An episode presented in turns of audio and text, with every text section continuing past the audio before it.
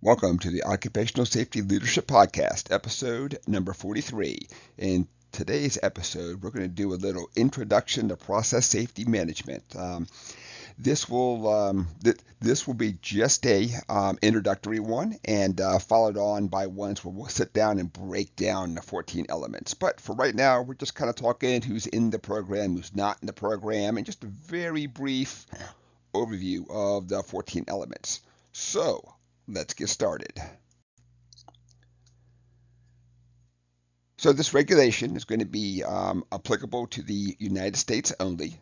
It's found under the OSHA regulation 29 CFR 1910.119.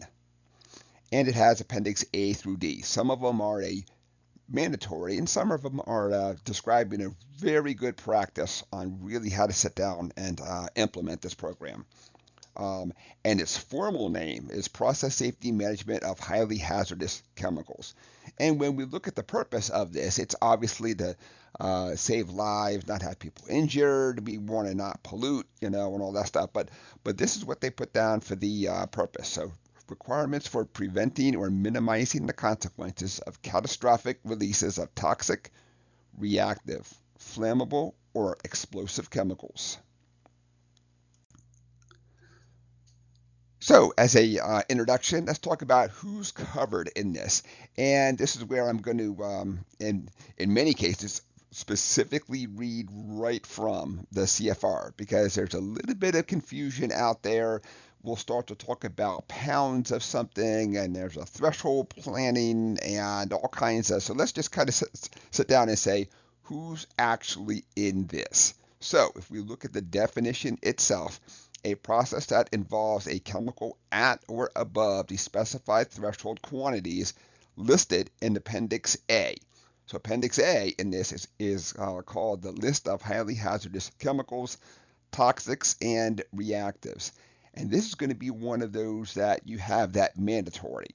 Whatever it says for that threshold planning, and you're over that threshold planning, you have to have PSM in.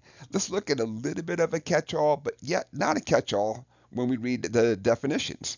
So the next one is a process which involves a Category 1 flammable gas as defined as in 1910-1200C, which is going to be found under HazCom, or a flammable liquid with a flashpoint below 100 degrees Fahrenheit on site in one location and in a quantity of 10,000 pounds or more, except for, and this is where we find out who's not going to be part of this kind of this catch-all of the flammable gas or flammable liquid, hydrocarbon fuels used solely for workplace consumption as a fuel.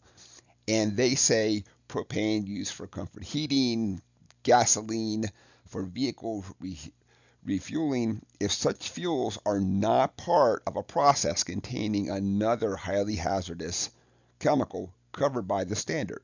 So basically, if you're going to use this, just like it says in the examples, propane is used for comfort heat. Now, if propane is used to fire a process vessel, and thus part of the whole well, that's a different story. Gasoline for vehicle refueling, that makes sense. There's a lot of places all over the country that exceed that 10,000 pounds quantity, but literally it's a gas station. Doesn't mean that you don't have hazards there and all that stuff, but by the definition, the tank is storing the fuel, and then of course the fuel is then pumped through the pumps to the car and all that stuff. Let's look at flammable liquids then. So the definition here is a flammable liquid with a flashpoint below 100 degrees Fahrenheit, stored in atmospheric tanks or transferred, which are kept below their normal boiling point without the benefit of chilling or refrigeration. So this is where we specifically have to go back and look at the chemical itself. I should say the flammable liquid itself. Look for the flashpoint, look at how we're storing it and we're using it and all that good stuff then. And we'll go over a couple of examples a little later on in this then. So So, and who's not covered in this also are retail facilities, oil or gas well drilling or servicing operations, or the normally unoccupied remote facilities. Let's sit down and look at the 14 elements of process safety management. So if you do fall into the program, you now have to look at how are you going to implement the 14 elements that you're going to find. 1, employee participation. 2, process safety information. 3, process hazard analysis. This is where we're going to sit down and look at all of the hazards, and not just that, but how do you go back and minimize the hazards of the process. Operating procedures. You have to have a way that people are being trained to operate these vessels, to operate the process, whatever you're going to make, in a safe fashion. Contractors. Typically, we have to bring on contractors to very specialized work, and maybe they're running chemical lines. I should say brand new lines, which will run a chemical, but you're bringing them onto the site that has process safety management on it then. You have to do a pre-startup safety review before you're starting up the process. You know, are you really covering everything? Are you capturing every single thing that you can possibly do to minimize the hazards out there? Number 8, mechanical integrity. So everything has a service life, rust will attack things, and this is where you're going to look at mechanical integrity of your process. Not all chemicals are going to be compatible with all of the different process vessels out there, steel, the plastic lines, so not everything is 100% compatible with everything. Hot work permit. This is super important. If you have anything that's flammable, you can think you're fixing something, or you're adding to the process, or you're doing something, and now you've caused a fire, an explosion, all that stuff. Management of change out there. What happens when you're changing the process? Are you decreasing the boiling point? Are you increasing the boiling point? Are you adding or subtracting pressure? You know, so there's a lot of different management of change out there. There's also what happens when you change the pump and the motor and things. So you really have to kind of think about the change that's out there. Number 11, so incident investigation.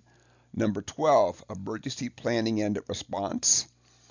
Number 13, compliance audits. And then finally, number 14, trade secrets. So we want the information documented, you know, and all that stuff, but we also understand that there are certain trade secrets out there, and we certainly don't want to give the recipe away where somebody else can turn around and make it for exactly the same price or even cheaper and all that stuff. So we want to make sure that we're keeping a hold of any trade secrets out there. And that's it, episode number 43. This was just a very brief introduction to process safety management. And the next couple of podcasts, we'll sit down, we'll break down the individual steps. In the next one, we're going to kind of look at the common chemicals that you'll find out there. There's a huge list. There's no way we can cover all this list. But if we sat down and kind of said, hey, these are kind of the common ones you find out in industry, that'll really help us to narrow down, and we'll go over a couple of examples of the catch-alls that fall into the exceeding 10,000 pounds. So episode number 43, we are done. Everybody have a safe day.